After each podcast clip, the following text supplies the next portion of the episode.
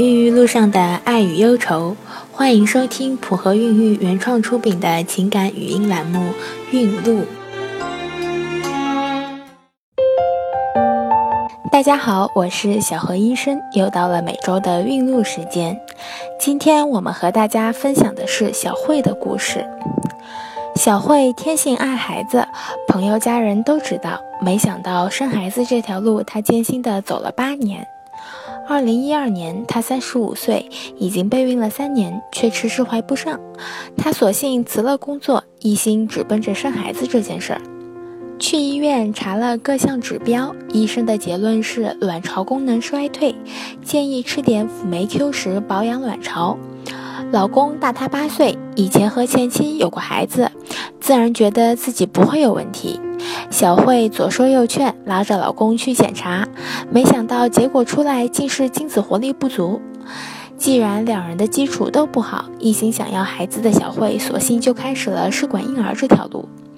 二零一三年前前后后，小慧一共做了三次试管，仍无知食无味。小慧说：“回过头来看，其实这个阶段如果心情放松，身体条件还好的话，还是容易成功的。”而第一次也是她第三次试管中唯一的一次着床，曾经焦虑像蚂蚁一样爬满了身。小慧知道备孕要早睡，十点多躺在床上却很难进入梦乡。白天和夜晚倒转，小慧的心态一天比一天焦灼。好友的生日，小慧记了十年也没记住，但在生孩子这件事上，很多枯燥的数字她都记得很清楚，一辈子也忘不掉。排卵的日期、监测的温度、取卵的次数、日期个数都清清楚楚地刻在小慧的脑海里。